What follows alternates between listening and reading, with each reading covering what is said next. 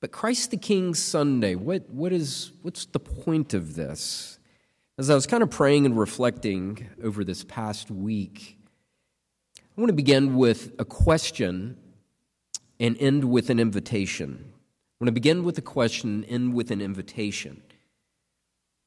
Thinking through our scriptures as beautiful, they give us different perspectives and images, almost like looking through the gaze of a prism or a a diamond where we can look at who is God, who is Christ the King. We see through the scriptures this morning that there are these different dimensions that we can focus on. And really, I could have taken different texts.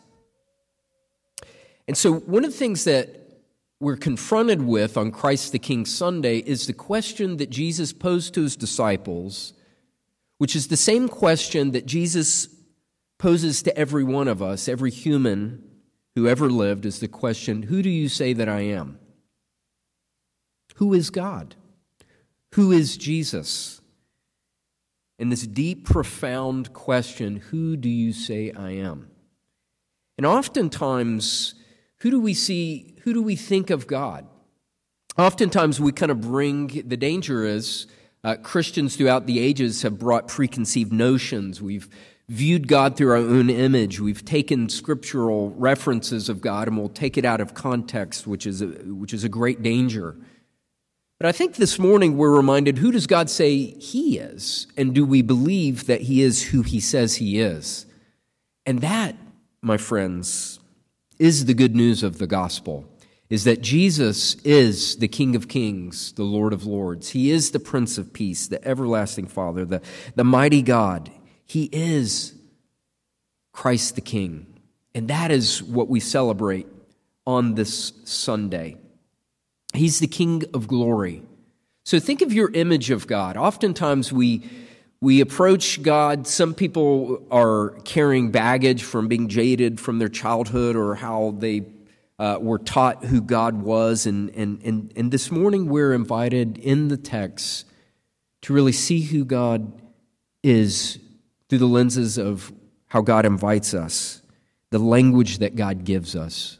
So, Christ the King, the text that I want to focus in on this morning is the Ezekiel passage. Really, all the scriptures that we have for this morning's uh, readings are beautiful. They, they show us different images, as I said, of through looking through the prism or through different lenses.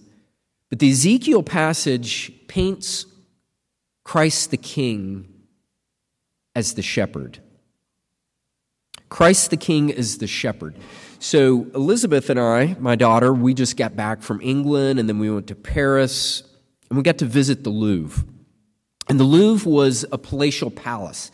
Has anybody heard of the French Revolution, you know, where they, you know, they, they, they overthrew the monarchy because of the excesses of the kings? And oftentimes we think of what is a king? What do we, you know, in England, you still have the royalty. It's still a thing in England.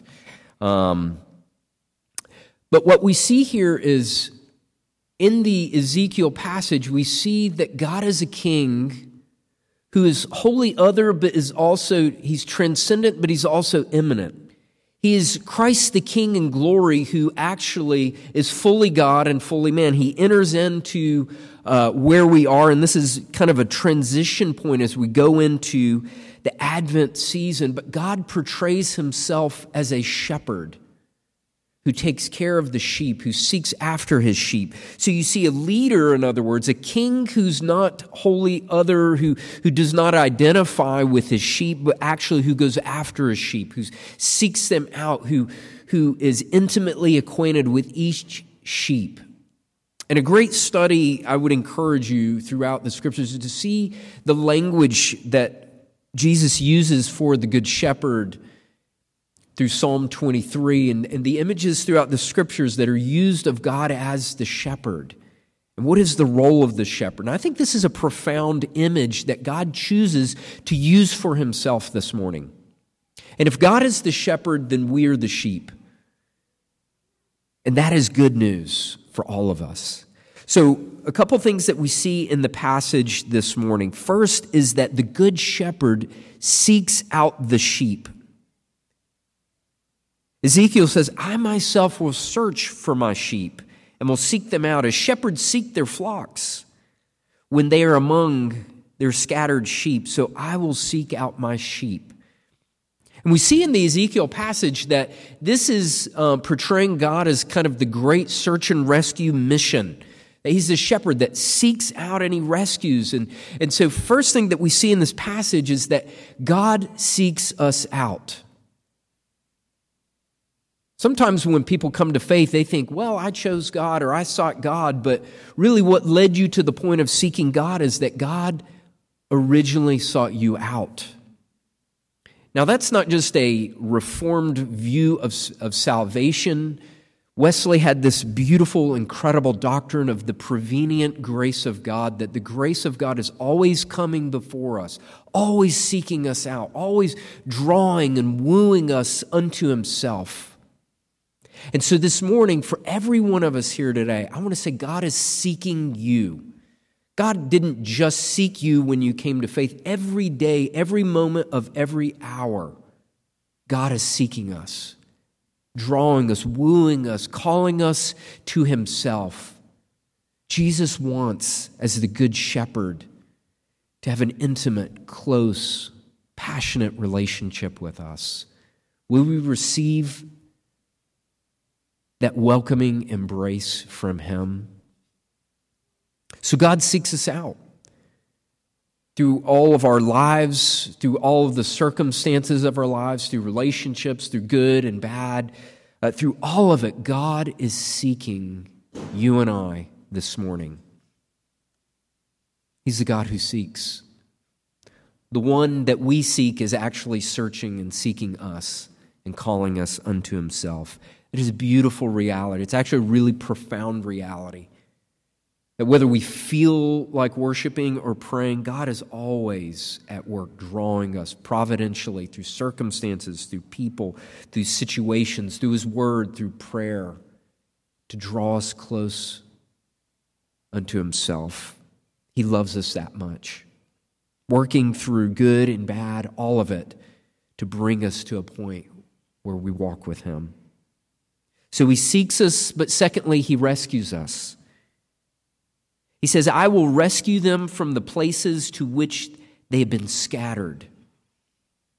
Now, the language here is beautiful and, and, poetic and dark. He says, On the day of clouds and thick darkness, that God seeks us out and rescues us.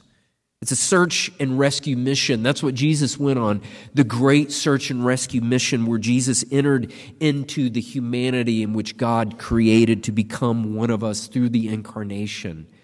Is that Jesus Christ in his body entered into flesh and humanity to become one of us, to seek us out and to rescue us from our sin, to rescue us from the darkness and the challenges that we face on a daily basis. But it's not just a past historic event. I would imagine that most of us here this morning probably are walking with God and probably had some sort of conversion experience at some point in our life. But again, God is always seeking, He is always wanting to rescue us. Our growth in grace and in the knowledge of Jesus Christ is that daily we die to sin, that daily we lay our burdens down, that daily He rescues us. What do you need to be rescued from this morning? What are the things that are in your life? What are the burdens? What are the fears? What are the anxieties that you need to lay down at the feet of Jesus and at the altar of Christ as you come this morning? Jesus is seeking you. Jesus is wanting to rescue you. Oftentimes, maybe those of us coming from more evangelical or Protestant traditions, as we, we think of salvation as, as like a past historic event, that Jesus saved us. I've been saved. I've been born again. Yes, that's a very real reality. But Jesus saved me, but Jesus is saving me. Amen. Every day I need to give my life to Christ. It's not just a, a, one and done, just a, you made that decision. I, you know, I got saved in 1993 sitting on a rock at a lake in Knoxville, Tennessee. But every day since, I have to make the decision to receive the grace of God, to follow Him, to draw close to Him, to lay down my burdens, One of the profound things that I've been learning as of late is that Jesus actually wants to rescue us daily from our own darkness, our anxieties, our fears, our struggles, our own idiosyncrasies, the little quirks, the little things that uh, maybe we don't even realize they're the, the burdens or the things that are holding us back. And that's what growth in grace means, is that daily we turn to Him. Daily, He seeks us out every day. His mercies are new every day, the Bible says. And He wants to rescue us daily. What do you need to be rescued from today? What do you need to hand over to Christ on the day of clouds and thick darkness? Is there darkness? Are there clouds swirling in your life? Are there things you need to hand over to the Lord? Let's give those things to Him today. Thirdly, it says, he feeds us. He says, I will feed them on the mountains of Israel. I will feed them with good pasture, and the mountain heights of Israel shall be their pasture. As we go into the scripture, it says he feeds us, but he also heals. As, as you kind of read into the passage, there's a healing and a redemption that happens through this. And daily he feeds us. This is why we turn to God in his word. This is why we pray. This is why we need fellowship and accountability and relationships in the body of Christ. Is because God feeds us daily through manna, through bread in the wilderness. These are the things that God promises to us as believers that He will not leave us as orphans, but God gives us means of grace. God gives us the promise of His Word. He gives us the promise of the table of the Lord. He feeds us at the table in a very real, literal sense. But daily, He gives us our daily bread. We're reminded of this in the, in the Lord's Prayer that we pray each week. I encourage you to pray that prayer every day of your life. That God feeds us. We don't have to live in a famine of the Word. We've been given the greatest gift. There are parts of the world where it's illegal to own a Bible. I would challenge and encourage you how, to count how many Bibles you have in your house. You don't want to know how many Bibles I've got, right? Um, I have genuine leather Bibles, I have Moroccan leather Bibles, I have all sorts of Bibles. I'm a Bible collector. I love this little Bible, actually. It's a, it's a nice little Bible. Get in your Bible. Don't let it collect dust on the shelf. Dust it off. Feed on Him. Feed on His Word. C.S. Lewis once said this great quote. He said, We can't always be defending the truth, we have to feed on it. Feed on Him, my friends, today. Feed on His Word. Feed on His body and His blood. Let Him feed you. Let Him fill you daily. Let God give you manna today. I believe this is a promise to all of us. So here's my fourth point, and I'm going to kind of land here for a few minutes because I believe this is one of the profound promises of this particular passage. And I believe it's, it's a critique and a challenge of especially those of us in the Western North American church, is he makes us to lie down.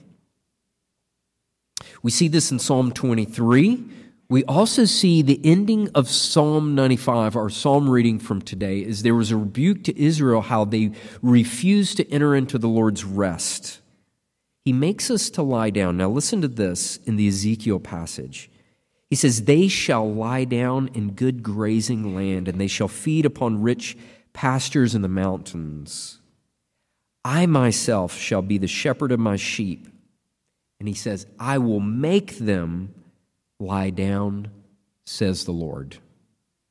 I believe one of the greatest needs for most of us in the church is to actually honor and keep the Sabbath. I believe that there's a reason why God put it in the Ten Commandments, why throughout the Old Testament and New Testament there's the promise of God's rest. And it is one of the things that everything in our culture, everything, our technology, our media, is coming against the keeping of God's rest. Sabbath is the promise of every true believer, but it's harder than ever before.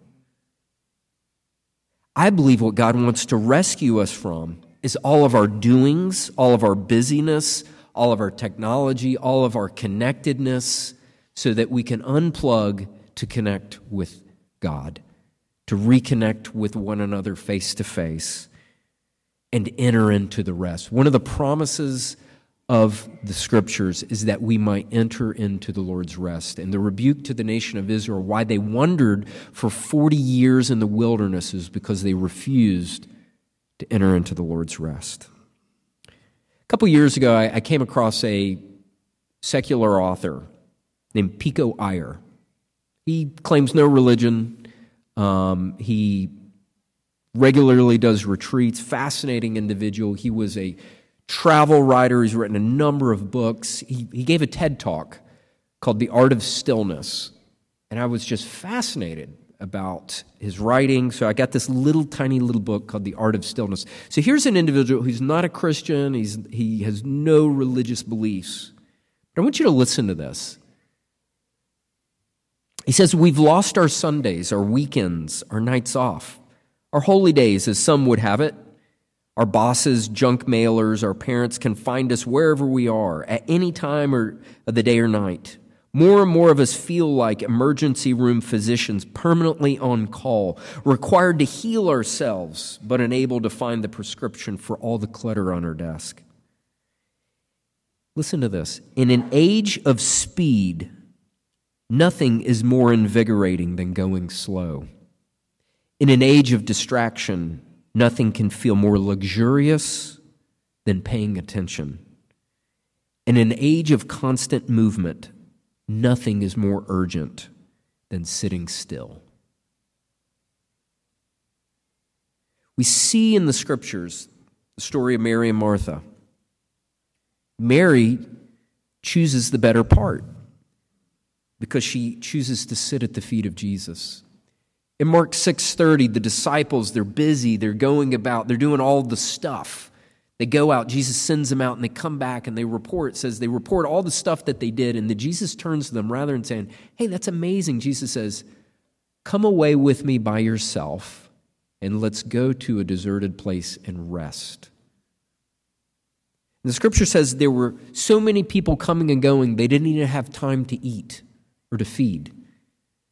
I believe God today wants to invite us to lie down, to simply rest.